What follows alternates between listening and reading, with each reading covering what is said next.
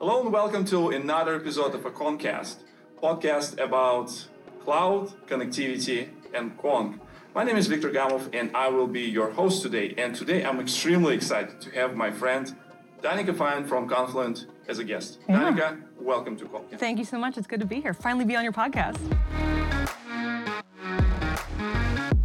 Thank you so much for agreeing to do this, because I know you're busy. Today we are at the DevNexus conference, which is happening in Atlanta, Georgia. Yeah. What was your talk about today? Ooh, okay. So it is called Practical Pipelines, Practical Cloud Pipelines. It's built entirely within Confluent Cloud, and it's a hardware hack. So I have a lot of houseplants, and I wanted to build something to monitor my plants and see if I can do it completely with Confluent Confluent Cloud. Oh, wow. And yeah, so it was a really cool project. It was my first hardware project, and it works. I get notifications on my phone now when my plants need to be watered, so I was excited to come and tell everyone about it. Tell me a little bit about your demo. Like, what part of the Kafka you're using there? Like, what part you build the hardware yourself, or like maybe the shop around in the nearest like a micro store. Like, how we call it, like a micro. The store where you buy a computer tablet. Oh, okay. You can buy everything in Amazon right now. Yeah, no, definitely. So I think I used Adafruit for everything. I bought everything from there. But I got a Raspberry Pi 4 8 gig, completely overkill for the project, right? But it was the only one I could get because... Did it run Kafka there, though?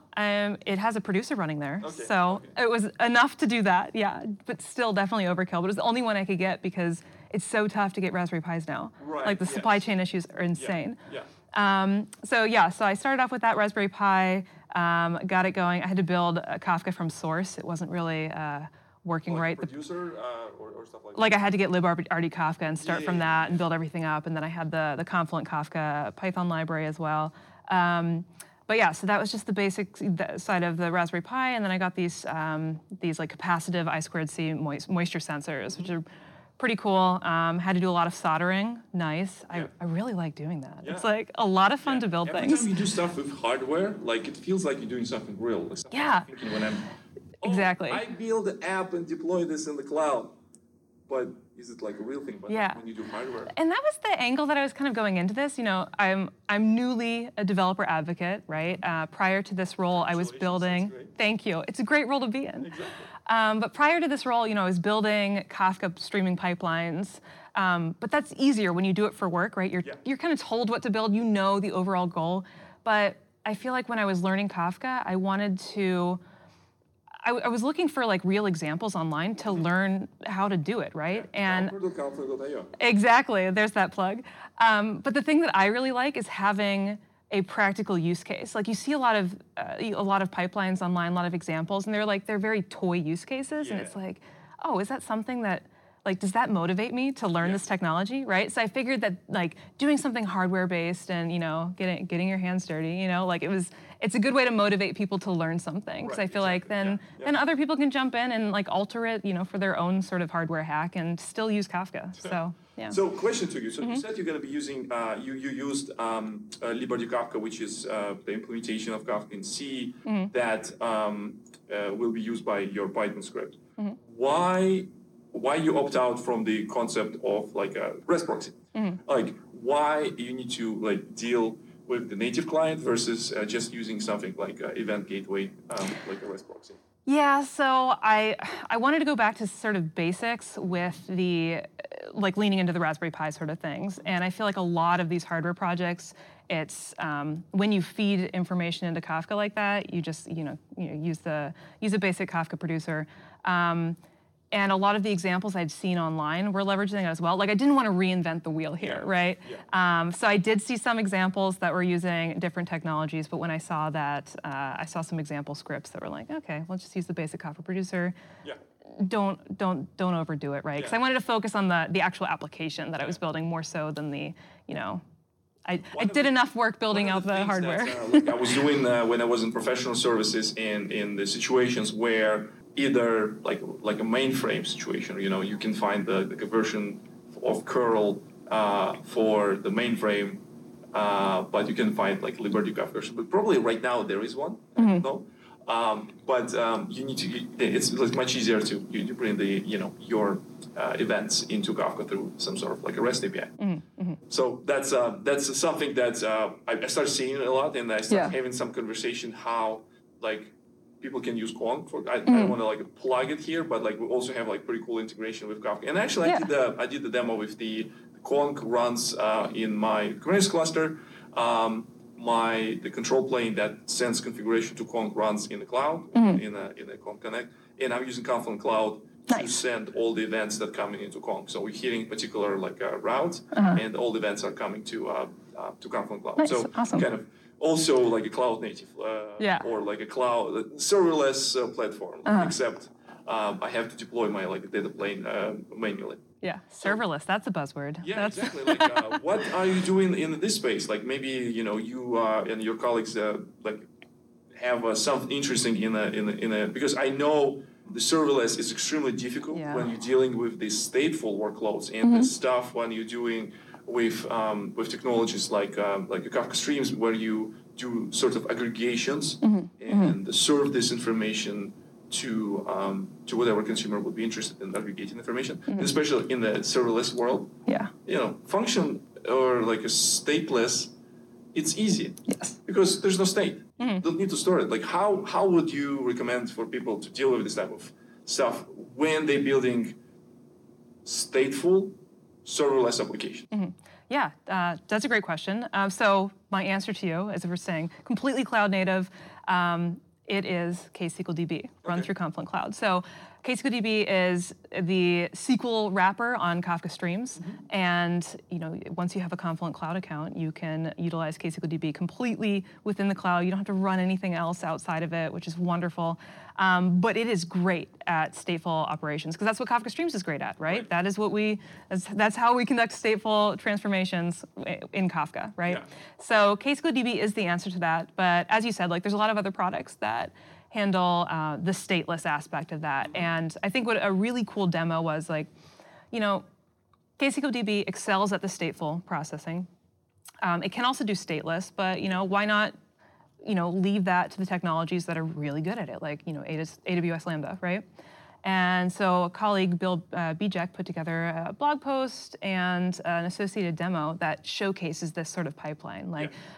So using ksqlDB for what it's really good at, doing sort of stateful aggregations there, enrichment, whatever you need, and then having it, put the result into Kafka, and that can be picked up by a Lambda function and do that sort of stateless processing one-off. So it's a pretty cool demo. Is it something like also involves some sort of like connectors that can like integrate with some external systems? I know that you have a background on building like pipelines like this. You spoke about this, your previous experience before you joined Confluent and the Confluent Summit a lot. Tell us a little bit about the connectors architecture, what kind of role they play in this type of the use cases, like when you're building like serverless applications for Kafka. Definitely. So again, if we want to be truly serverless and not have to deal with any of the stuff, because serverless really just, it's a buzzword that's like, someone else's server. There's still servers involved, right? But you want to like minimize the amount of infrastructure that you have to actually maintain and leverage on your side. So from the Connect side of things, again, like, so the particular demo that we have going uses some Kafka connectors to, in this case, just generating data. So that sits at the beginning of the pipeline. So in the real world, that would be connecting out to maybe a relational database with user data would be a good example. Or a device that reads the data about your plan, right? Exactly, yes. So there are tons of connectors that are fully managed, available in Confluent Cloud. So you can stay pretty serverless in that case, right? You don't have to spin up those connectors on your machines. They run completely through the cloud, and then you can bring in that external data into Kafka. So those sit, pretty well in this demo at the beginning of the pipeline, and then at the end, you're free to, use another connector.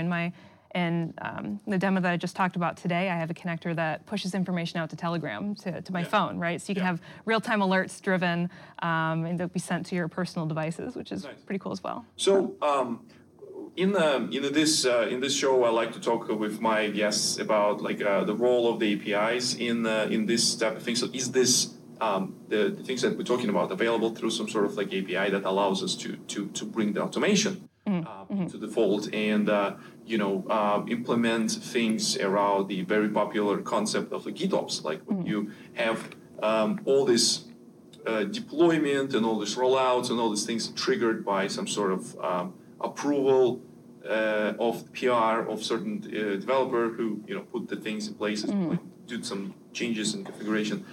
Is it still is it a thing that we can do with the Kafka Cloud? Absolutely, it wouldn't be great if you couldn't do that, right? Yeah. Having it, being able to automate it and having it be scriptable is really important. So there are REST APIs to handle that. There's the Confluent CLI, so you can script it in Bash, old school style, if you really want to.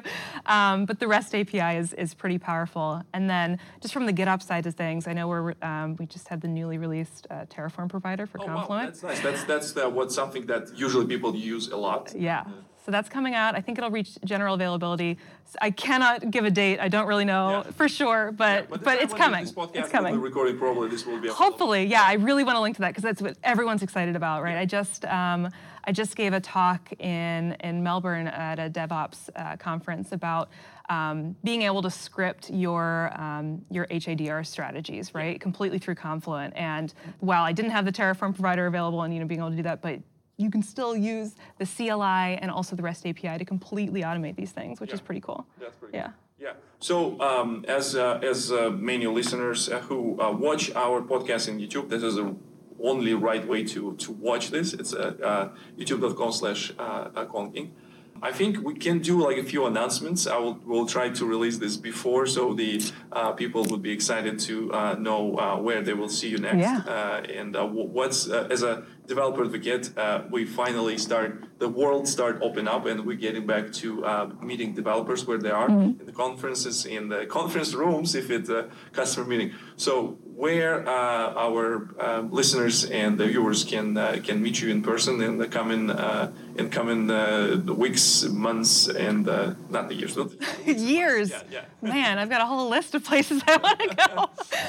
And me and Danica, we will be speaking in Valencia, Spain. Yes. We'll be talking about event-driven applications and the service meshes and Kafka and all these buzzwords that we're going to be people love. Those are the best talks, exactly. I think. Yeah. No, we're gonna. Hopefully, we can draw a crowd. It'll be great to see everyone come out, and I'm excited to give a talk with you. Yeah. It's gonna be wonderful. That's great. It'll be so good. And I'm excited that you found the time in your schedule to be together with me on the KongCast. Yeah. It was really great to catch up and learning some of the cool things that you do in there. Mm-hmm. Wish you good luck and. Usually asking some question about like unrelated to technology at the end. Yeah. Maybe what's any books that you recently read that you can recommend to our listeners? Oh my goodness! So that's a great question. That's such a good question. Thank you. That's right. I recently got back into reading fiction. I don't usually read fiction books. I try to just stick with nonfiction, so I feel like I learned something. Yeah. But it's probably one of the best pieces of fiction that I've read in probably my entire life, A Gentleman in Moscow by Amor Towles. Yeah, I heard that so good. One of my favorite directors is working on the adaptation. Oh, really? Yeah. Okay. That's something to look forward to. I would just like, he was Hercule Poirot in the recent two the Poirot movies. Kenneth Branagh. Okay. He will be showrunner for this kind of like a limited show. That's awesome. Oh my God, that's something to look forward to. That's awesome. Yeah, right. But great book. Danica, thank you so much for being a part of the podcast. Yeah, thanks for having me. Yes. It's been great. My name is Viktor Gamov, and as always, have a nice day.